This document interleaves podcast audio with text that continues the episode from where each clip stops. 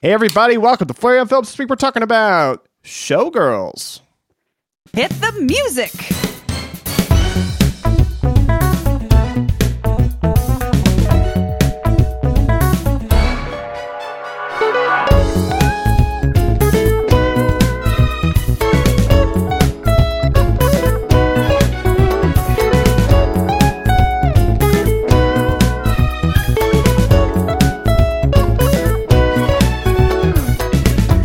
Everybody, I'm Michael Flaherty. I'm Colleen Flaherty. This is Flaherty's on Films, a podcast Can I, we talk can I cut you off for one second? It's just just so people don't know if this is their first time. It's called Flaherty's on Films because we're both Flaherty's. We're siblings because this is a Uh-huh. family show. Uh-huh. It's a show for families. So anyway, we're talking about Showgirls. Showgirls. What is it about? It is. What is this film about? Showgirls, 1995. Nomi, N O M I, a young drifter, arrives in Las Vegas to become a dancer and soon sets about clawing and pushing her way to become the top of the Vegas showgirls. Have you? s- I thought that everyone was just saying Naomi weird until later in the Uh, film where they actually spell out Nomi. That was very I thought they did that pretty early on, where she was like, They Nomi. out.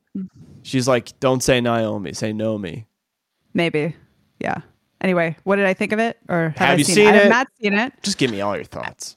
we talked about this beforehand that I'm not really familiar with the discourse on this film. I am aware that it is a like famously bad film, but it's also kind of a weird cult classic and there's like a weird, you know, revisiting the harshness of the criticism from the original blah blah blah. So I, I kind of am aware of that, but I am not familiar with it. So all of this is with new eyes. And what'd you think? It's so hard because I feel like a lot of times when we watch a film, like you either like it or you don't like it. And I don't know if either of those things pertain to my feelings about it. It's very entertaining. It is. I have never seen a movie like this in my life. And that's something, right? That's Yeah. got to count for something. For sure. It has some elements that are.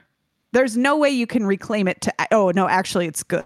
Like there's some elements about it that are very bad Mm-hmm. objectively, but some of it's like, whoa, this is something.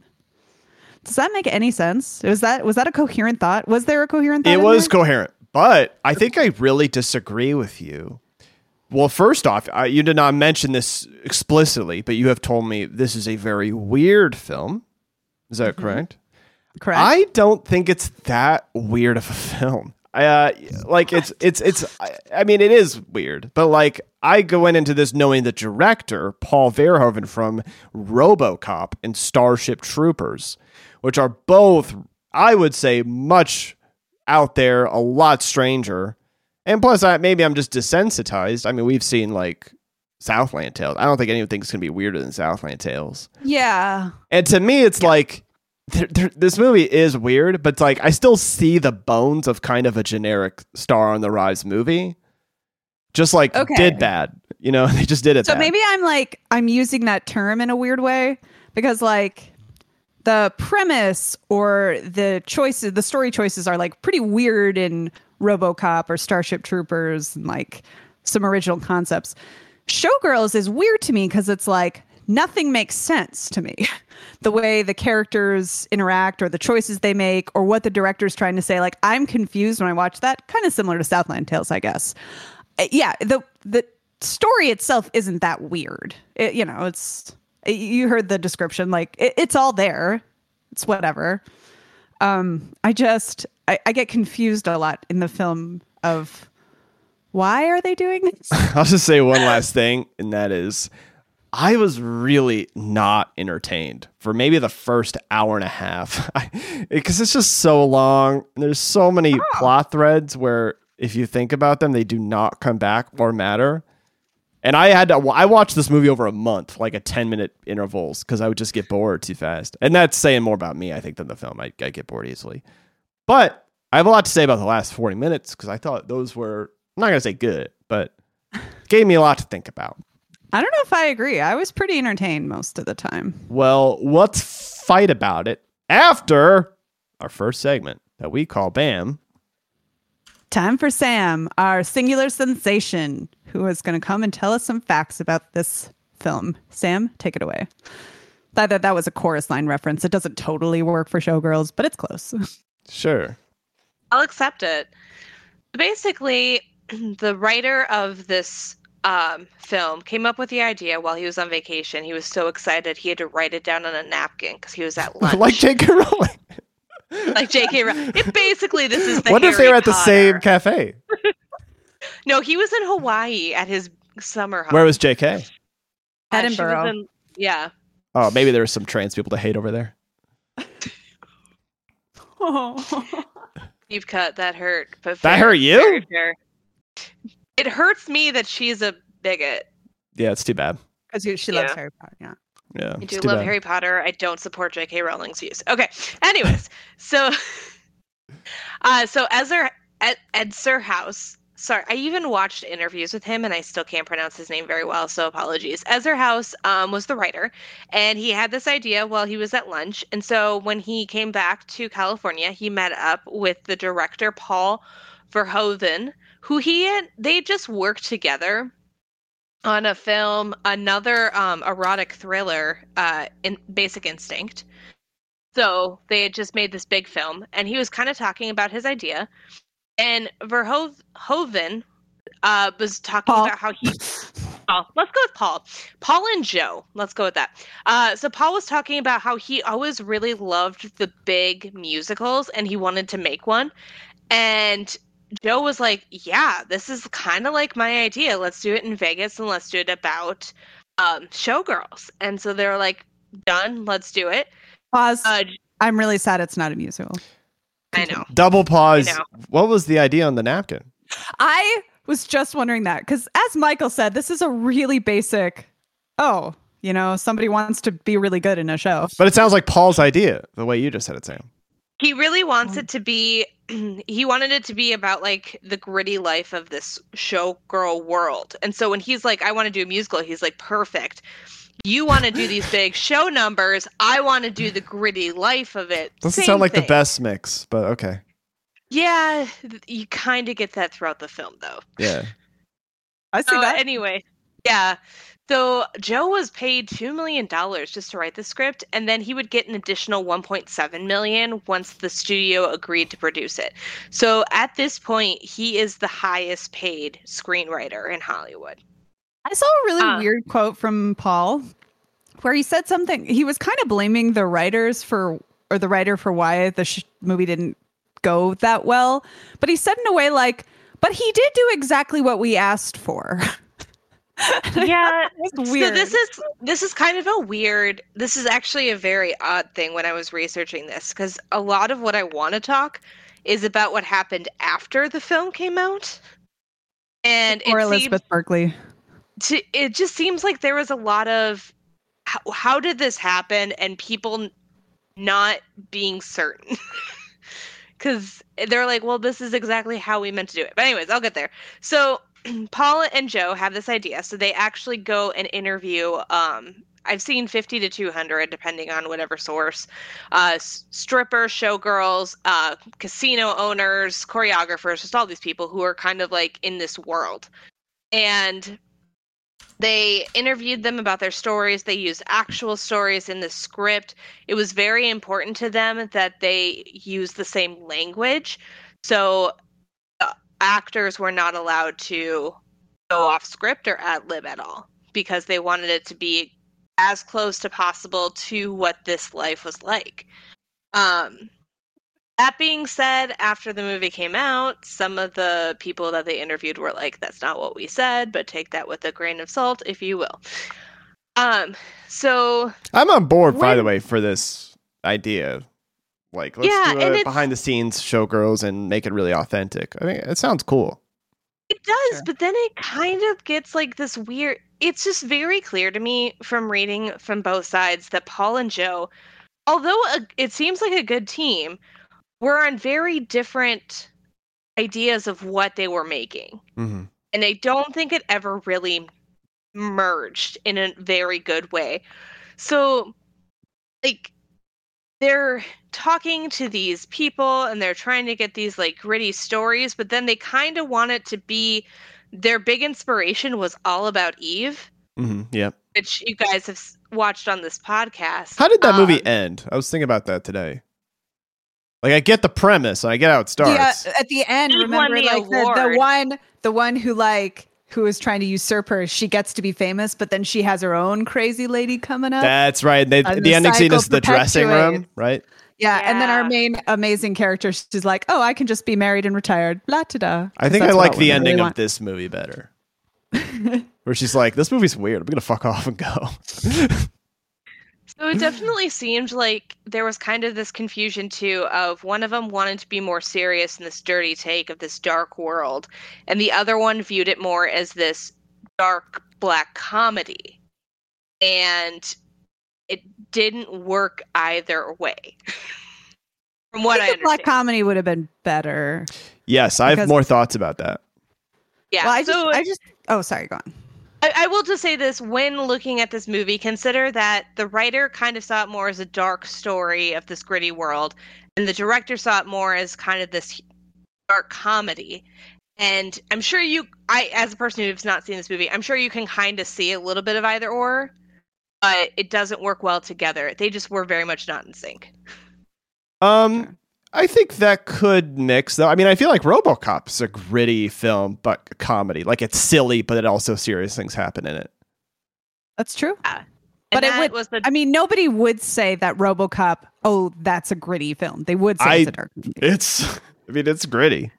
Yeah, but it's not like because gritty is like a gritty realism, and I don't. Even though it has its moments, I don't think RoboCop is like. uh, It's what not I'm trying to say grounded. is that Can we- RoboCop, yes, it has a consistent tone, and this movie maybe doesn't. It's, it's not. Uh, yeah, it's not grounded. Yeah. Maybe I don't know. So this movie, while it was being written, was already planned on being an NC-17 film, which was pretty much unheard of at that time. Like you would make a movie and then you would submit it to get a rating, and if you got an NC-17, that was a, basically a kiss of death kind of a thing. What does that Your stand film would- for? It means that they don't. No, Sam. Um, What does it stand for? oh, you're gonna make me look this up, aren't you? I mean, do you know the facts or not? I'm looking it up. no one under 17 No, That's not- Can. Sam. What does it stand for? No children under seventeen. Oh, Oh, I didn't know that. thank you, Colleen. Sam's Yeah. busy right now. Fails. Just gonna drink my wine. They're missing a you. So they basically, this is kind of like the first time that they were like, we're going into this knowing, we're going into this wanting an NC 17 rating. And because of that, like the studios were very hesitant to make it. However, Paul was like, I will give up, he had a $6 million salary. And he said, I'll give up 70% of it. I get full control of the film. It's going to be NC 17 and I will only get the 30% of the 6 million if the movie is a success. And that's how it got made. Oh no. So originally, the mi- first people that they wanted for this film was Madonna to play Cristal and Drew Barrymore to play Nomi.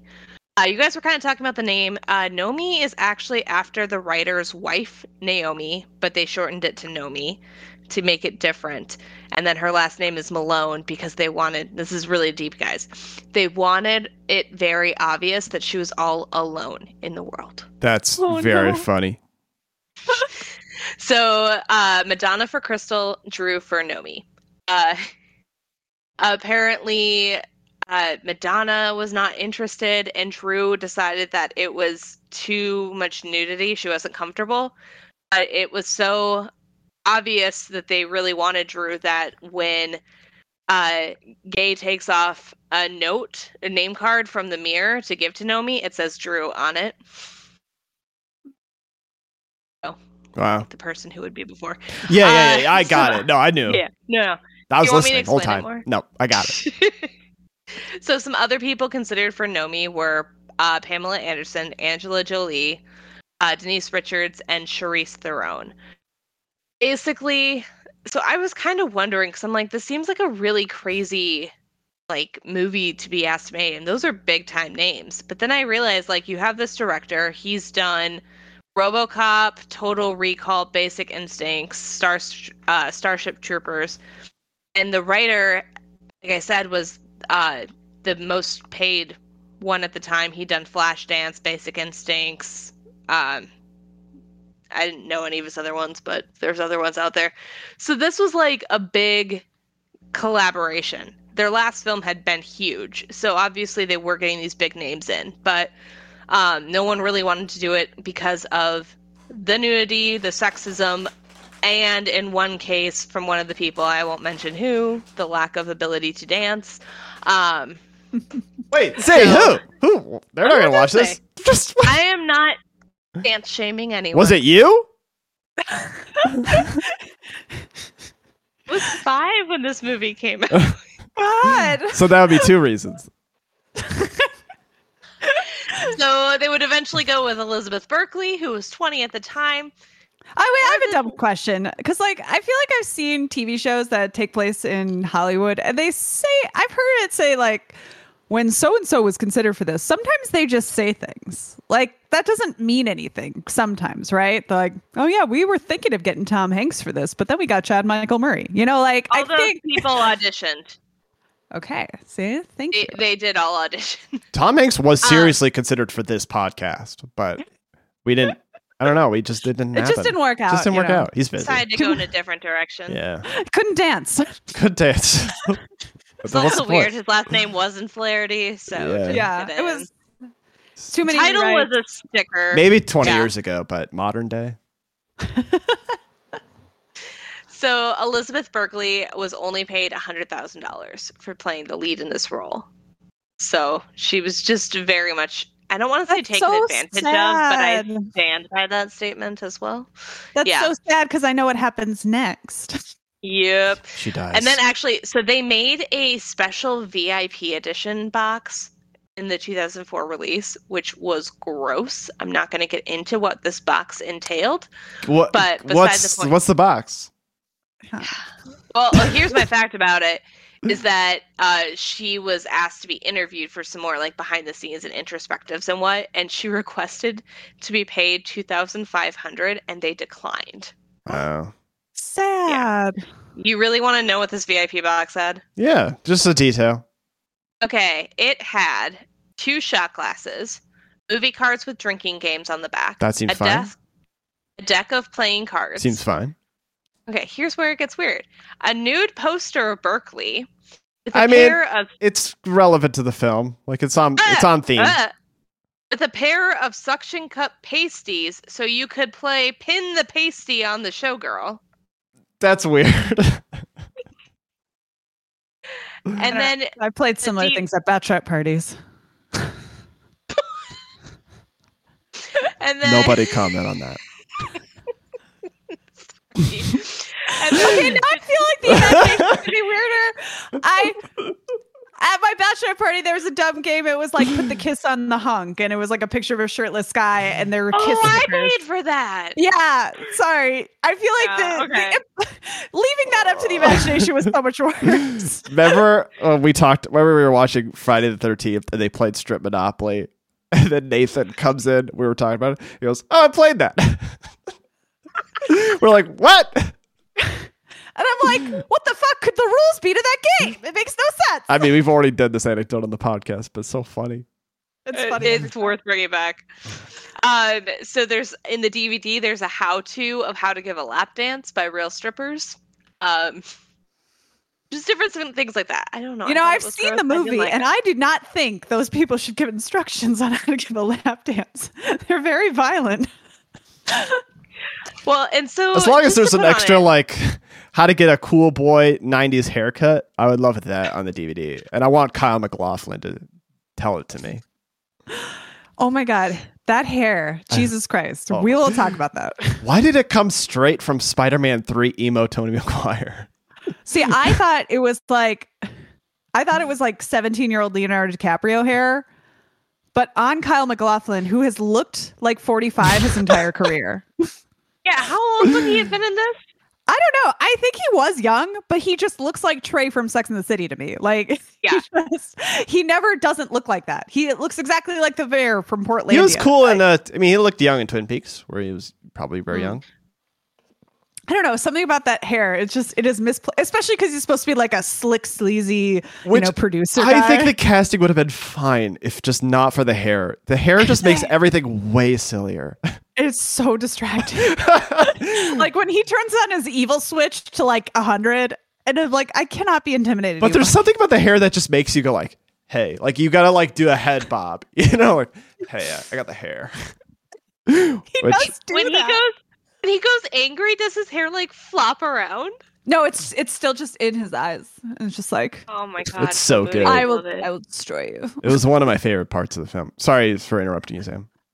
No, no, no. Uh, so I don't really have any facts about the making of the film, except for apparently everyone was cool with the nudity, except for when the monkeys were involved. Not super relevant, but anyways. Um, She means actual monkeys. Yeah. Like real. As opposed uh, to what? but anyways, derogatory term for men. oh, yikes! Oh, I thought actually I was thinking like how Vegas has, you know, old acts come in, so I thought it could be like the Monkees. like they're just a clean cut band and they don't like all this nudity. Cause you said the way Sam said it was, except for when it comes to the monkeys. And it's like that could have maybe sounded like a band name. They were very confused with their song when I saw her face. No one will believe Huh. her. What are we talking about? The the Monkees, the band. No, I mean, what was the original topic? there was Yeah, something yeah, wrong. There was a problem with the monkeys and nudity. Apparently, the monkeys made the actresses uncomfortable, but that's beside the point. Okay, so anyways, movie is made and it premieres, and right away there's a rumor that Kyle Macklin or is it Macklin or McLaughlin. Mac- McLaughlin. McLaughlin? Sorry, What do you think it is? M A C L A C H L A N. Mick McLaughlin. Yeah, Yeah. Okay. See, I always put an unnecessary like F in there, McLaughlin. yeah.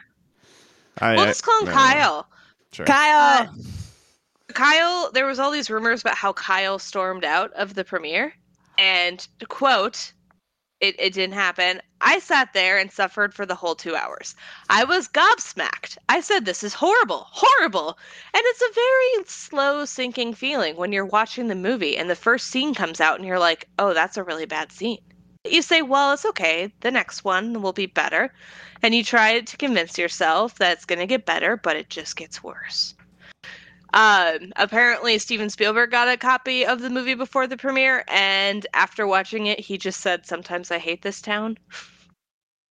Wow. Uh, the movie came out, it did very poorly. So the writer Joe got into some trouble because after the movie came out, he went on an interview and told young people to use fake IDs to go watch the movie. that is weird. Yup. That's really strange. Uh, this movie was nominated for, um, I think it was 10 Razzies. It won seven. Is that a Uh, lot? I don't. Did yeah, they just it give them out- record. Okay. It was wow. a record. And actually, for the first time ever, uh, to accept Worst Director and Worst Picture uh, at the award show.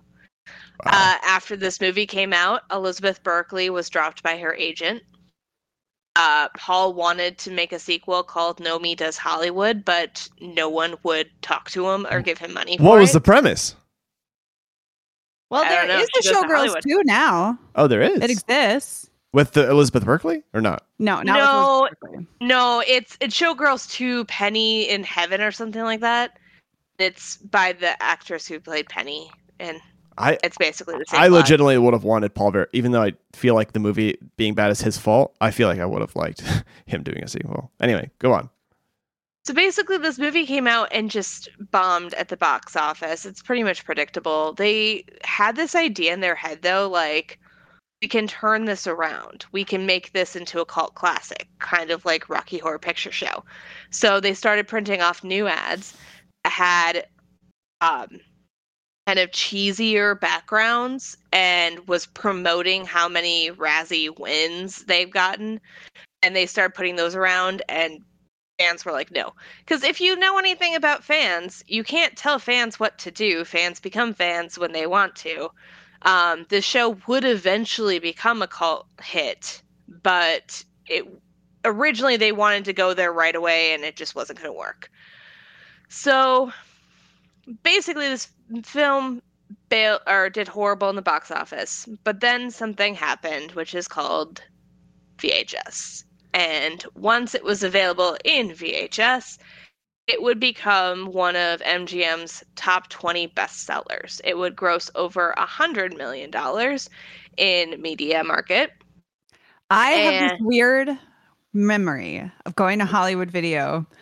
Uh, it's a video store where you rent them, and you could the very top shelf would be all showgirls. And I remember because it's that weird box. It's all black, but you see like a little bit of Elizabeth Berkley and just her her bare legs sticking out. I don't know why I remember. I don't remember That's- anything about my life. that's but I remember peculiar. that. Yeah. Yeah. Um, but it could only be on the top shelf because this one didn't have a this video store didn't have a back room, so that's the best they could do. I remember you Yeah, could rent N64s. We had one, but you could rent them. Isn't that cool? But sometimes we would get like extra controllers, wouldn't yeah. we? good good uh add on. Thanks. Yeah. So this movie did fine over well. like it did make a profit. Um, but it has just been destroyed by people who aren't buying it just for the novelty of it, I guess. Novelty. Um, you mean the nudity? yeah. It's Uh, novel. Those tits. Oh, you don't see those around. you'll just see I just want day. a little foreshadowing that Peter Bradshaw has a really good joke about this. Oh, I love the tease. Love that Bradshaw tease. So yeah, basically like it it just really threw for a loop a lot of careers, but mostly Elizabeth Berkley. And in 2015, uh, Paul was doing an interview about it, and he has this quote where he said, Showgirls completely ruined the career of Elizabeth Berkley in a major way. It made my life more difficult, but not to the degree it did Elizabeth's. Hollywood turned their backs on her. If someone has to be blamed, it should be me because I thought it would be interesting to portray someone like that. I had hoped the end of the movie would explain why she acted that way. When it revealed she had a convictions linked with drugs, but it was too turned out to be a big mistake. I asked Elizabeth to do all of that, to be abrupt, to act that way, but people would be attacking her for that for ever since. I did consider that people would think she had a borderline personality, but that was because her character had a history of drug abuse, so I tried to express that through her abruptness. it's so sad. Yeah. Yeah. I think like good for him for saying that, but like I feel I don't know, maybe he should have been harsher about it at the time. Cause like, yeah, he's saying like every weird thing she did, her bad acting, that was me. I told her to act like that. That's what I thought would work. Cause I've seen her in other stuff. She's not a crazy person. Like she does know how to act like a human. Yeah. Yeah, it, it definitely seems like a lot of the actors, and even in this case, like the director, have come forward and said the writing wasn't quite there. Like the direct, like it was just, it was too many wrong pieces to make this. But I just know. think like Paul should have been like really clear about that when the movie came out because if you watch the movie and don't know that, all the other actors in it are pretty normal. Like Elizabeth Berkley does seem like she's being uniquely bad in it. So it's not totally unfair that people thought that she was just bad. Like, oh, she was on a sitcom act and now she's doing her sitcom acty weirdness, right? So, like, it's not crazy that people were harsh. And Yeah. So, Paul, your guilt is not good enough. You should feel really bad. I hope you don't sleep well. Yeah, Paul. Paul. I will end this fact about this movie with a quote from Elizabeth Berkley about this. Um, this is from the 20th anniversary screening. She said, um, 1995 was such a different time where taking risks like that was not embraced. They were laughed at, they were shamed publicly. To be a young girl in the center of that was something that was quite difficult. I found my own resilience and my power and my confidence. Tonight, I want to thank you guys for giving me this gift of truly getting a full circle moment of experiencing the joy with you. Oh, it's gonna make me cry. That's So- really Yeah. nice. Yeah. Poor And because we are recording this on Halloween Day, I have a mm. Halloween Trivia question for you guys. Go Just ahead. in time for Forty. Thanksgiving for our listeners. According to candystore.com, what was the most popular candy for Halloween 2020? Reese's. oh, I thought it was Reese's too, but I'll go Snickers. Is actually Skittles, followed by Reese's and then Starburst. Skittles sucks. They have the best ads. I like Skittles. but I'm still surprised. I would never rank it number one. That's crazy. What? They don't Now make I'm numbers mad. high enough for what I'd rank it.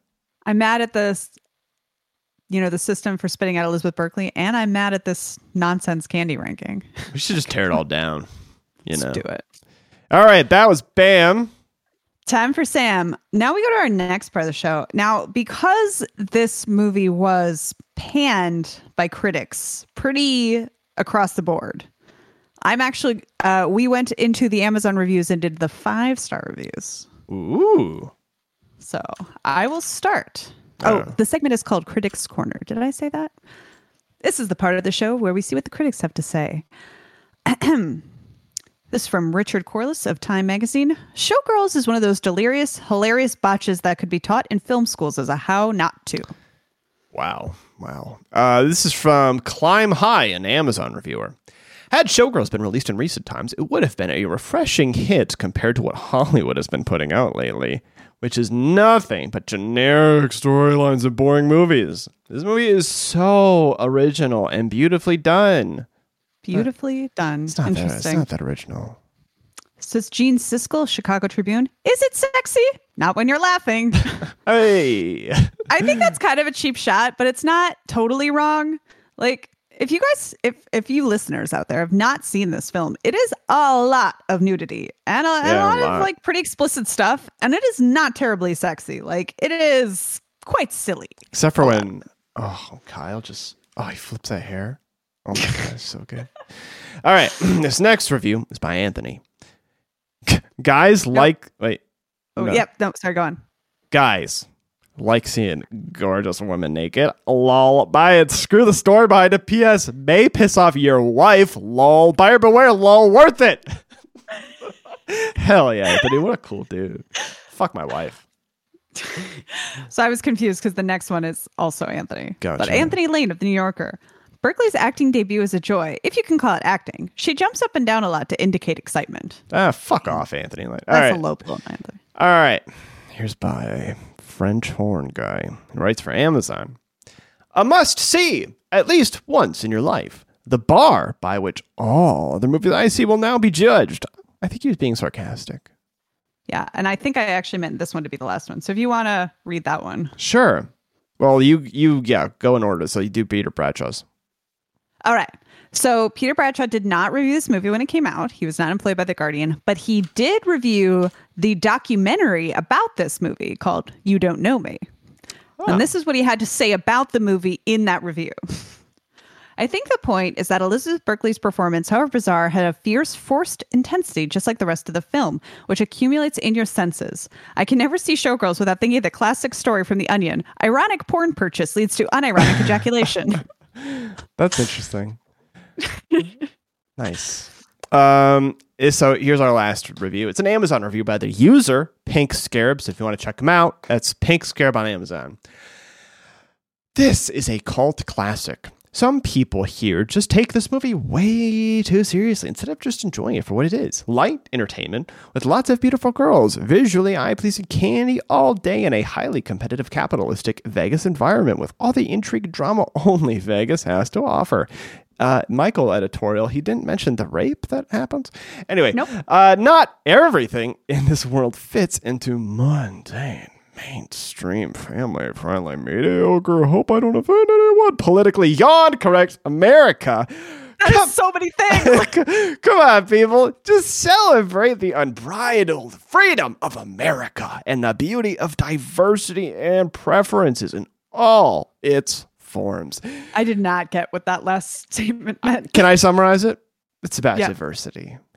He just, Oh. Pink Scarab just loves diversity. And this movie has diversity. Yeah. Boy, did they treat their black characters well in this film. Do you think so? No, Oh, They don't. well, that's- don't even think I could make a joke about it. Why'd you say if you didn't think that it was real? Oh, so sometimes you say things that you think, but you think the opposite is true. Like it's a joke. Oh, you're doing like a Chandler. Yes. Okay. Get it. okay. Like it. Okay. Yeah, yeah. Yeah. It's been a while since I've seen the show, but I get it. Anyway, let's talk about what this movie's about. All right. Uh, it is kind of straightforward plot wise. So Yeah. we meet Nomi Malone. She's hitchhiking into Vegas. She is very aggressive right off the bat. Um, after her driver robs her, she meets Molly Abrams. Michael, I don't know if you had this problem. Maybe this is a me thing. I had a real hard time learning anybody's name, except for the main character because they say her name a million times, and Cristal because they also say her name a lot. yeah, I don't. I don't think I knew her best friend's name Judy? until I read this. It's Molly. You just said it. That's how bad I am. yeah, I don't know what Kyle MacLachlan's name was. I don't know what other black character's name was. I don't. His name is Zach. Kyle MacLachlan. This No, is my favorite. I His just called him Zach. Twin Peaks Daddy. This is my favorite fact, though, is since he has been so critical about this movie, they actually made like an off Broadway version of Showgirls that didn't go anywhere, so I didn't think it was relevant to mention. The character of Zach, they just call Kyle MacLachlan on. That's very funny. I love that.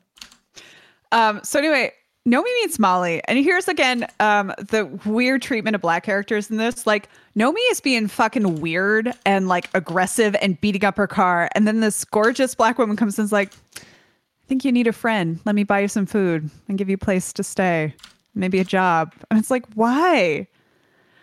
Yeah. Um. Anyway, so Molly's I- a costumer. I, oh, are you still talking about that scene? no, but Well, so, it's interesting because I, I think Elizabeth Berkley's acting. It's interesting because, like, I'm not gonna bemoan anybody for watching it and being like, "Oh, that was bad," because like it comes off as bad, and this scene is such a great example of that, where Oh the friend is like, "So, where are you from?" Oh my God. and she just like whips her head back. She just goes, "Different places," just like that. And, we're and like, she throws her fries in the air and then she sits back and angrily drinks her soda and you're like what? "What?" but she's like every line reading to this woman is like super mad and aggressive and how dare you question me and she's like girl do you need a place to stay and it's like what the fuck So it's weird. Yeah, you're right. The scene's weird. My only point is like, like the the direction was odd. The the script was odd. So I just feel like it is bad, but I just don't think it's Elizabeth Berkley's fault. right Or It- if it is, again- we can't ever know because there's so many bad layers you'd have to uncover. But in that scene, like Molly is acting like a normal human. Elizabeth Berkley is not. And oh, this is also a thing. I honestly, at the beginning of the movie, there was this thing in the 90s where sometimes you would have to convey to the audience that someone is a strong woman and she would just do something unnecessarily harsh or violent. And you'd be like, oh, okay, I get it. Like in um, Robin Hood, Prince of Thieves, she meets Robin Hood, she just knees him in the groin for no reason. You're like, huh, she's a strong woman. Hell yeah, nice. Because like we first meet Nomi and My she gets wife picked up by a wouldn't do that. hitchhiker. Sorry, go ahead. Yeah. She gets picked up by a hitchhiker and he's like, "Hey, you want to sit next to me?" And then she just pulls out a switch knife and just like threatens to stab him. I'm like, "That's something." Oh, this wasn't a criticism because I yeah I, I enjoyed that. yeah, but as it goes on, I'm like, "No, no, that's they're not trying to just do a strong woman trope. She's just She's uh she's uh pretty strong. she's just weirdly aggressive all the time. Like, um, there's another scene where uh Cristal says something like, "Oh, so you're um you're like a hooker uh down there." And she and she just well, fuck off. And then she just runs off. And I'm like, "What? What?" She's all the time is just yelling and swearing at people. And then when a real bad situation happens to her, she's just cool as a cucumber. I don't it's sorry. No, it's fine. No, it's it's weird. Yeah, her performance, her acting is weird, but I I don't know why I keep having to say this. I just feel like it's not her fault. I feel like Robin Williams. So we're gonna learn the the crux of this film. Sam when got Molly, I was just gonna skate right over that. Molly uh, is a costumer at the show Goddess. Now, apparently, this is like a big deal show. Okay, I, again, I may I don't get Vegas, but we go to this like lovely old dinner theater where it's it's high production value, like Broadway caliber dancing, and they're just all topless. Yeah. And apparently, topless dance intense shows are a thing. But who is that for? People who go to Vegas. I just like, okay, like if I don't want to go to a strip club, I get what that's for. I get why you enjoy that. Why do you want to like, hmm, I want to have a nice night out at the theater, but I'd like to see some tits. Like, Yeah. who is that? So people who want to go out to a nice theater and look at tits. But like, the dancing better be on point. Yeah. Like, who is this audience? Uh, so, it. so people who want to go to the strip club, but also want to say to themselves that they are high class people. Like, it's so trashy, but high production But it, and expensive. it quote unquote isn't. like so. I get it. Like if I had a, if I was a jillionaire, it's like I'm not gonna go to a strip club. I'm a jillionaire. I'm gonna go to the show. I'm gonna go to the theater. But there to be fucking tits. like I, I guess I get it. I'm not a billionaire, but I I I, get it. maybe Vegas is just a gross. Elon place. Musk is always at these shows, man. uh, probably. Uh-huh. Um. So anyway, and the There's a there's a like penis joke in there about rockets, but I'm not gonna go there. Uh, this is a class. This is a too family cheap show. for you. Too cheap. Um, so we meet Cristal Connors, and she's like the the star of the show, and I think she does a great job. What's her name? Gina Gershwin, maybe. Gina Gershwin. She's I don't know. She's uh, again. She just sort of acts like a normal person, sort of. The choices she makes. No, she doesn't act like a normal person, but her line readings are of a better actor. Really? You think that? I don't know. I don't know. Look, dance review. It says right here. Okay. Anyway, um, so I it, it, no, it's interesting because like, what is good acting? Because like we saw The Fugitive recently, and everyone was like, "Man, Tommy Lee Jones, what a performance! He is such a good actor." But like, he's not good at pretending to be somebody. He just is cool.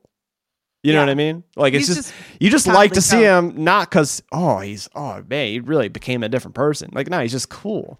So like there's a scene in this movie where Gina Gershwin and Elizabeth Berkley they're at a cafe or something and they're talking to each other and Elizabeth's like I like your tits and Elizabeth's like thanks and Gina I like Gershwin's like, nice. do you like having nice tits and it's like I don't want to say that either those two are good at acting or bad or like I don't want to compare them but Gina Gershwin is like more charming to look at because she's just got like this kind of like smile yeah I can't do it do you know what I mean I know. Yes.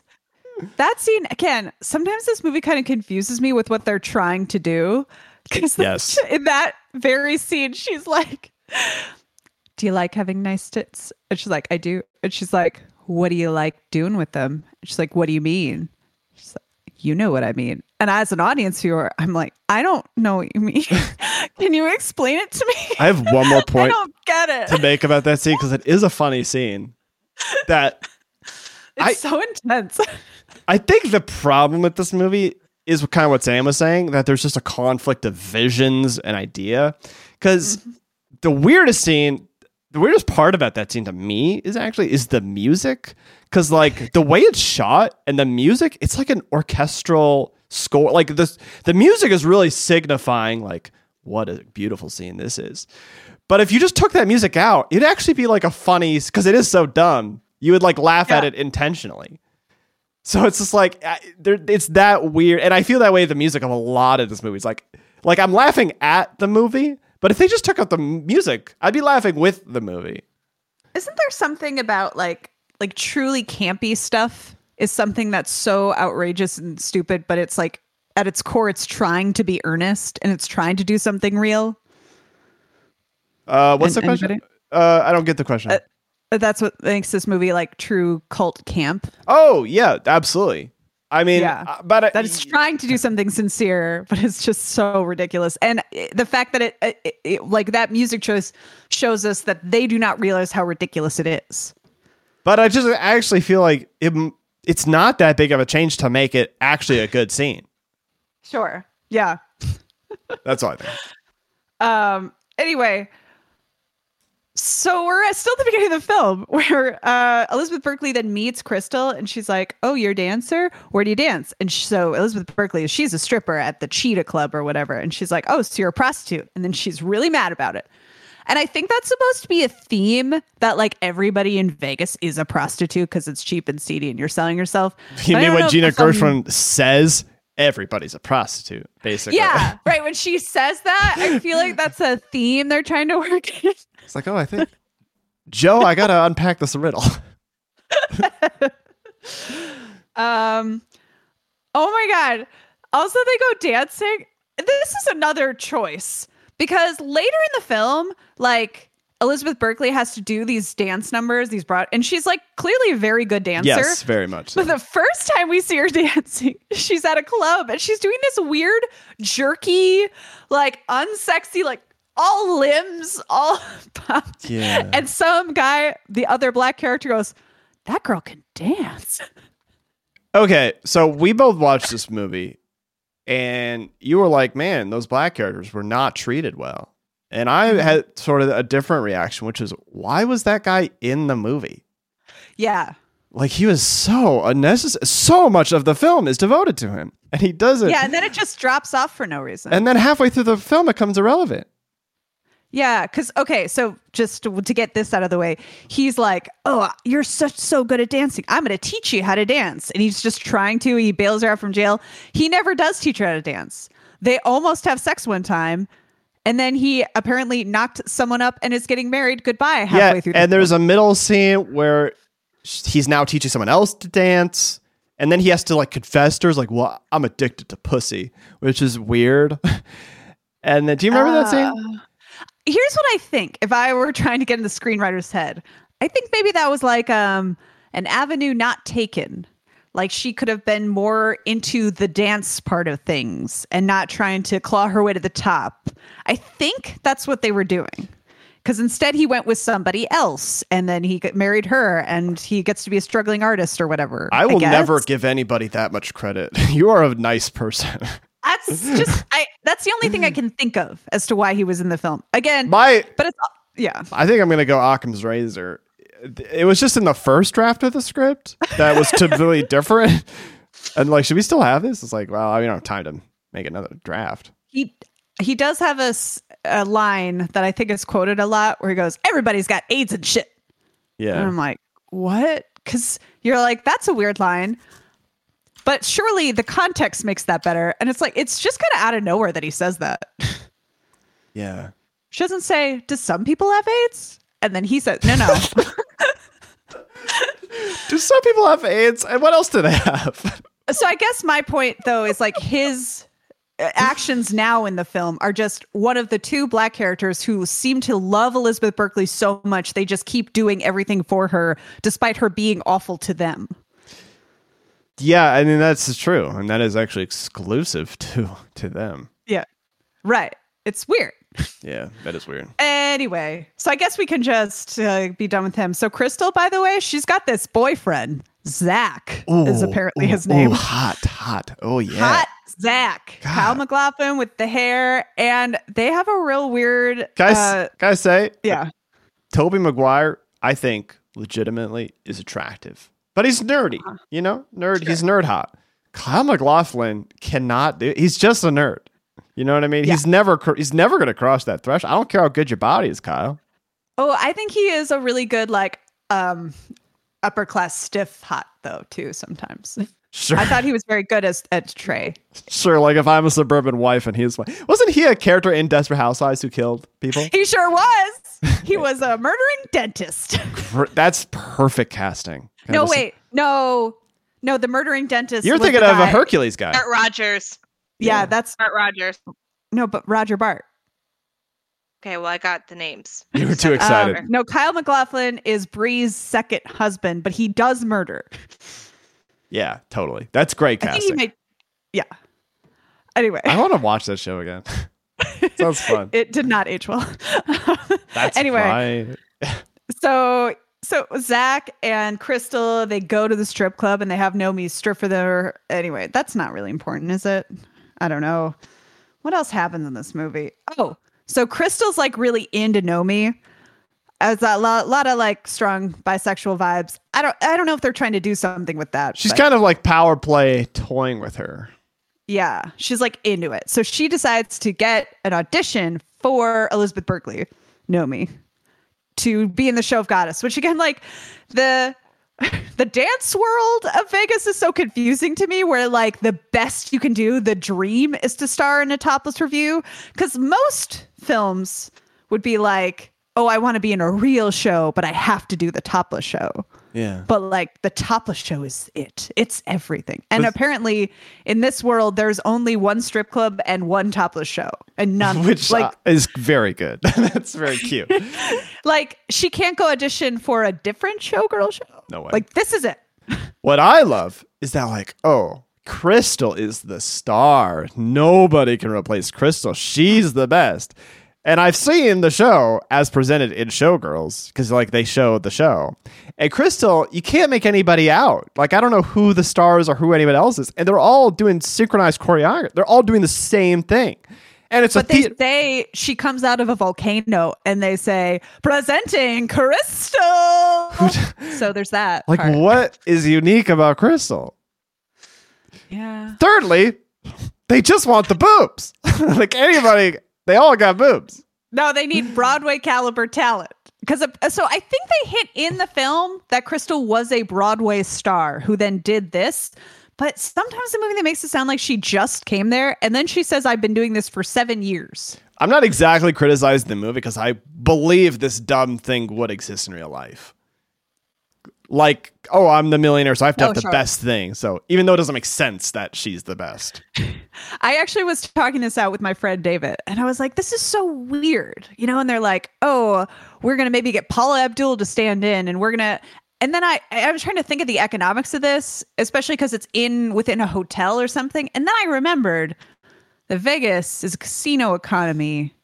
There's a lot of money in casinos. Yeah. and that's just it, probably. Mhm. People make a lot of money in Vegas, and it's like, oh, it's because of casinos, and I'm overthinking it. right? And every like popular celebrity or showman is like, do I do shows or do I just do Vegas? Like, it's, Right. that's their two decisions. That's right. So a hotel that makes eighty million dollars from a casino will just pay super a lot of money to up the prestige of their place, so people just come gamble there. That's it. all- I, I don't know why I was overthinking it. It's all nonsense, yeah. Anyway, um, yeah, they had a really weird audition scene, but it's not important. Nomi gets in the show. That's it. Now you got to Um, vouch. You got to explain yourself because you said this first hour and thirty minutes was entertaining, and I feel like it's long. I don't know. I just was entertained. Yeah, by what? How Man? weird it was. By what? Like it's not that weird. It's just long. Oh, I like the dancing parts because I think I think All it's right, so funny that they're just like doing really good dancing and they're just topless. It's like, what's the point? like, just put on a shirt. I don't know. I don't get it. How naive are you? I don't. Apparently, very. Is- God, those strippers are so cold. Why they should wear clothes? I think they would really like a sports bra. Like that looks uncomfortable jumping up and down. Yeah, if they had like a nice coat, ooh, that would be great. That'd be so fashionable. it's just like I don't know. Especially just watching this movie, it's like the you you really get over seeing boobs at all like immediately because it's just so constant. It is. It's like, and I assume that's same if you're watching like a really intense dance show. Like, would you even notice that they? You're right. I'm being dumb. I don't know. I have, It's not important. I, I have two weird things. It's just weird to be like, because I feel like this movie has an air of like so much nudity, NC seventeen, so crazy, explicit, but like the world's most popular media event recently has been Squid Game that apparently like every child has seen that they're not supposed to. It's like that's way more disturbing than this show or this movie. Yes. you know what I mean? Isn't that an American thing though? Violence versus sex. Like Americans don't give a shit about exposing their kids to violence, but dear God, they see boobs. Right. Like half of Squid Game is just watching people be shot in the head. It's weird. Yeah, it's pretty weird. Uh, but my second point, and this is totally off topic, but it's, I think it's just a funny anecdote. I really like the show Party Down, which was produced by Starz, and notoriously they had zero zero zero budget, but it was like just a passion project. They were shooting the show in their own houses, and they couldn't get anybody to put the show on, and so they had to go to Starz, you know, which doesn't make anything else. But they're like, Starz was like, all right, we'll make your show, but you have to have boobs in every episode, and they can't be sad boobs, meaning like they can't, there can't be like a breast cancer episode, and show, but like they got to be happy boobs. And I just think about that every time I see boobs and shows. Like, oh, happy boob. Glad it wasn't That's sad boob. funny. Yeah, I don't remember boobs in Party Down. there are boobs. Yeah, Huh. Anyway, um, that goes to your point. It's like, so why did even they even have it? Because you forget. yeah. Um, so the rest of the plot is pretty straightforward. Um, Nomi auditions to be her understudy and gets it. She sleeps with Kyle MacLachlan in what is one of the most bizarre sex scenes I've ever seen. It's like a normal, sexy pool time. And then he just like, she's just like laying on her back and just goes in and out of the water and splashes a lot. No. it is No penetration is happening. it's like it is just It's very weird. silly. She is flopping up and down, and it is so silly. Like I don't know how anyone could have seen that on the dailies at the end of the day. And like, that's hot. or yeah, and it's like you know we're giving Paul Verhoeven some credit. Like yeah, he says it's his fault. He probably Yeah. was, but at the time, like, does he think this was drug addicts do? Like she's a recovering cokehead, so she would flop like a fish. It's so it has to be intentional, but to what end? And here's It's- my, here's my point. Like, just because I've known a couple other Paul Verhoeven films, I think he just loves the idea of things being extreme and like Yeah. so out there. Because like RoboCop and Starship Troopers are. So he's like, I don't know if it really works. Whether it really works is not the point. I just it's gotta be extreme. So that's why I think it's the way it is. Sure. So it's very, So anyway, um, Cristal's like, haha, Nomi, you don't actually get to be my understudy. Fuck you. So then Nomi pushes her down the stairs and she breaks a hip. This is the turning point in the movie. I did not think she would cross. I thought she was going to be just our good pro tag, you know, just do the things. But she just like, fuck it. I'll just push her down the stairs. That's my favorite part where I was like, did anyone see what happened? like, it was a very crowded area. And apparently one person saw, but then lied for her. And I'm like, how does not everybody see that? like, there were. They're busy. the They're stairs. I busy. guess. Did anyone see who went after her? I saw, I, it was a, some fucking college course I took where they were like talking about some kind of psychological effect where you don't really notice things that you're not looking for. And they're like asking a professor, like, is there a fire hydrant by your office door that you've been going to for 10 years? He's like, I don't know. so my point is, if you're not looking for something, you don't see I it. I guess it just even if you didn't weren't watching, it seems pretty obvious what happened. Because so the the idea is like the girl who saw it's like oh she tripped, but she like was at the top of the stairs and then went down with such a force. But sure, yeah, they're all okay, I running. I, guess. They're, I guess. they're all in a hurry. Can I? Can we go back to what I'm saying? This is good part of the film. Were you not engaged? well, so here's my problem with Oh, okay. uh, the next part of the film. Because I think they What's wrong with the part with the rape? Well, because that feels like they're like, it felt like they're they said not enough has happened in this. it does kind of does kind of feel like that. so she like has her opening. Oh, so then Nomi gets to be the star of the show because that's what she wanted to be the star of this topless revue. Sure. Um. So she brings her nice black friend Molly, who has been nothing but just a nice person. That's all we really know about her. She's a nice person who's a costumer who will do anything for Elizabeth Berkley. And she Molly's so excited because like, oh, her favorite star is at this fancy party. And then a brutal gang, violent gang rape happens.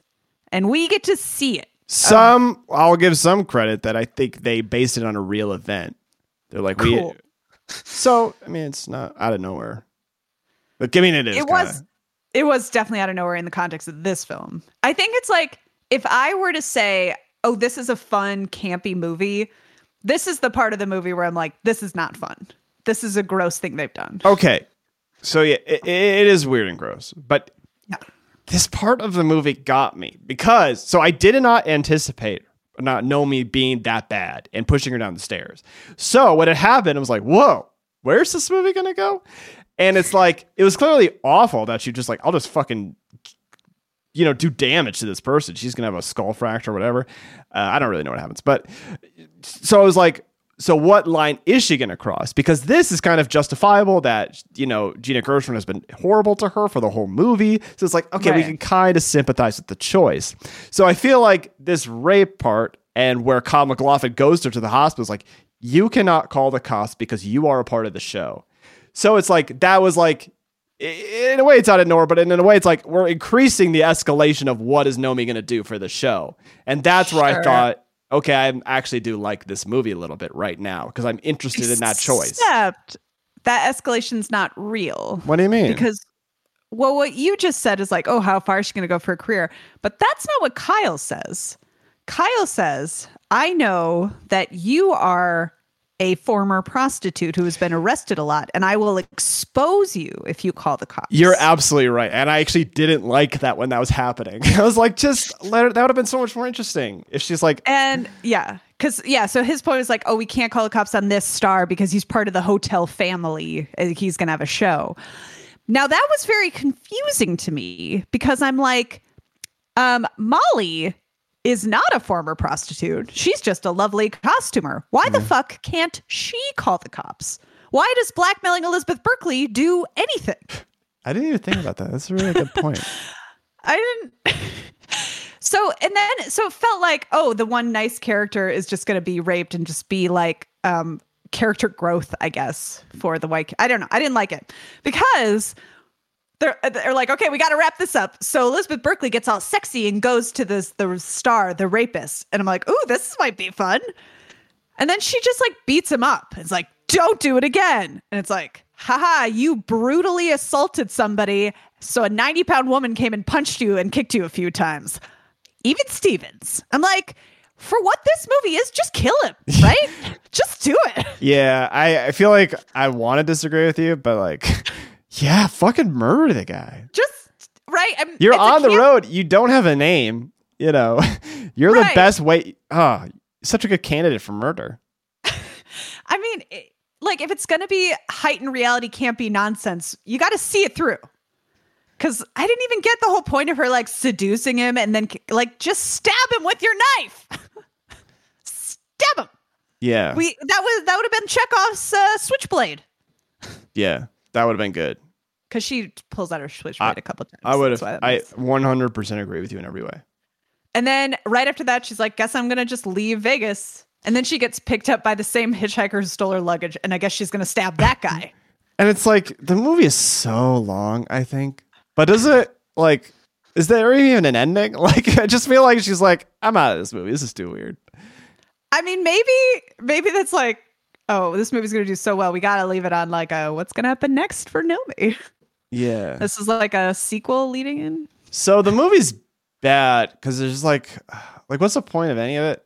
It's like, okay, so I just, but here's my was my ultimate point about the praise. It's just like the movie's bad, but I feel like for that most of the movie, I thought like it's bad, but really the best it could be is really generic.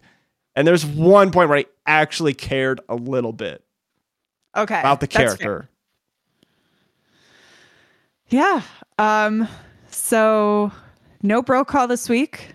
John is traveling abroad or two. oh, jeez. Oh my gosh.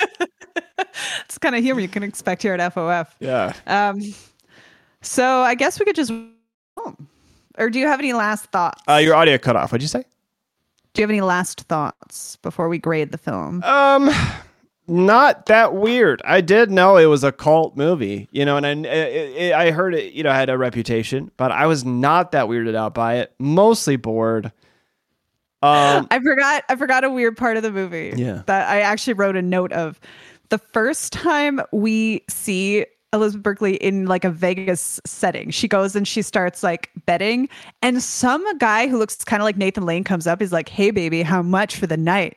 And she's like, "Go away." He's like, "Sooner or later, you're gonna have to sell it." And I'm like, "Why do you think that about her? She's just like a normal person at a casino. Why would you just say that to a random woman? Like it's we know that escalation could happen, but what? it was Anyway, weird. Vegas is gross. Yeah. Um, Also, I think hitchhiking looks fun. If there was like a no murder rape guarantee, I would love to hitchhike. Uh, I feel like this is not really a compliment, but like I feel like.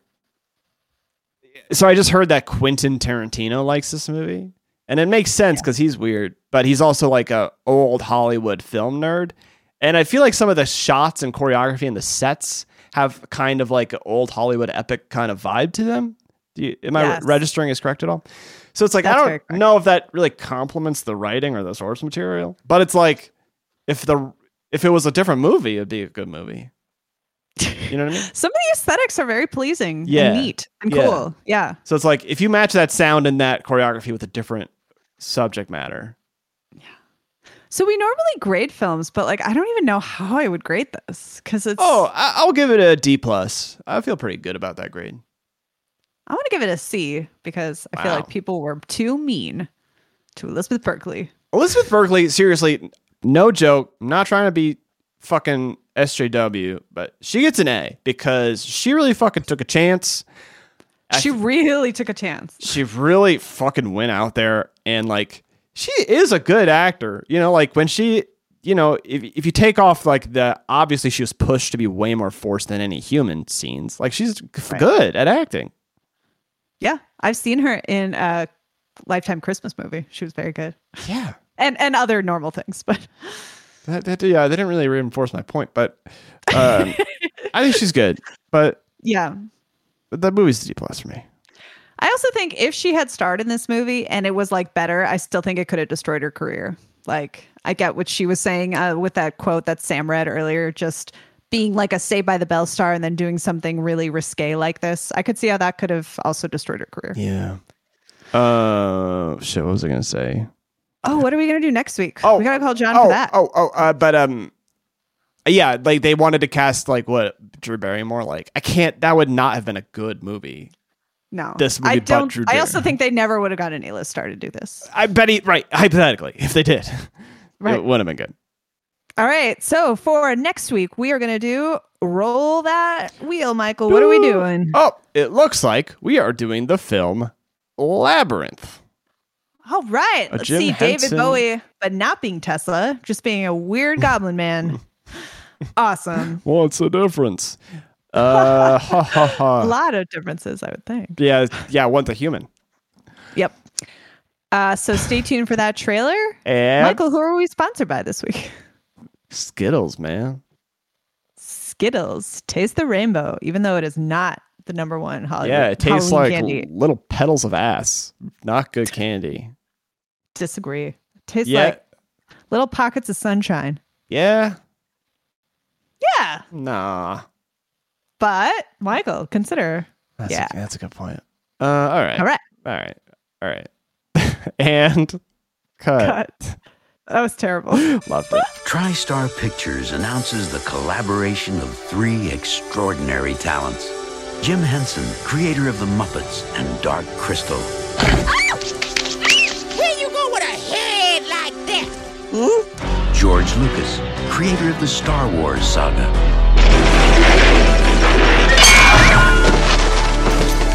And one of the most innovative forces in modern entertainment, David Bowie.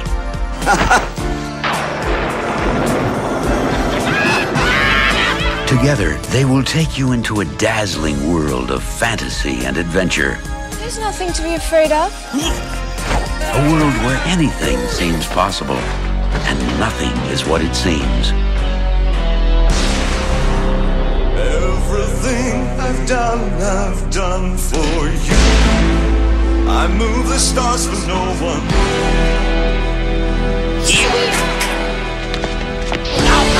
Run so long, run so far. The world of Labyrinth.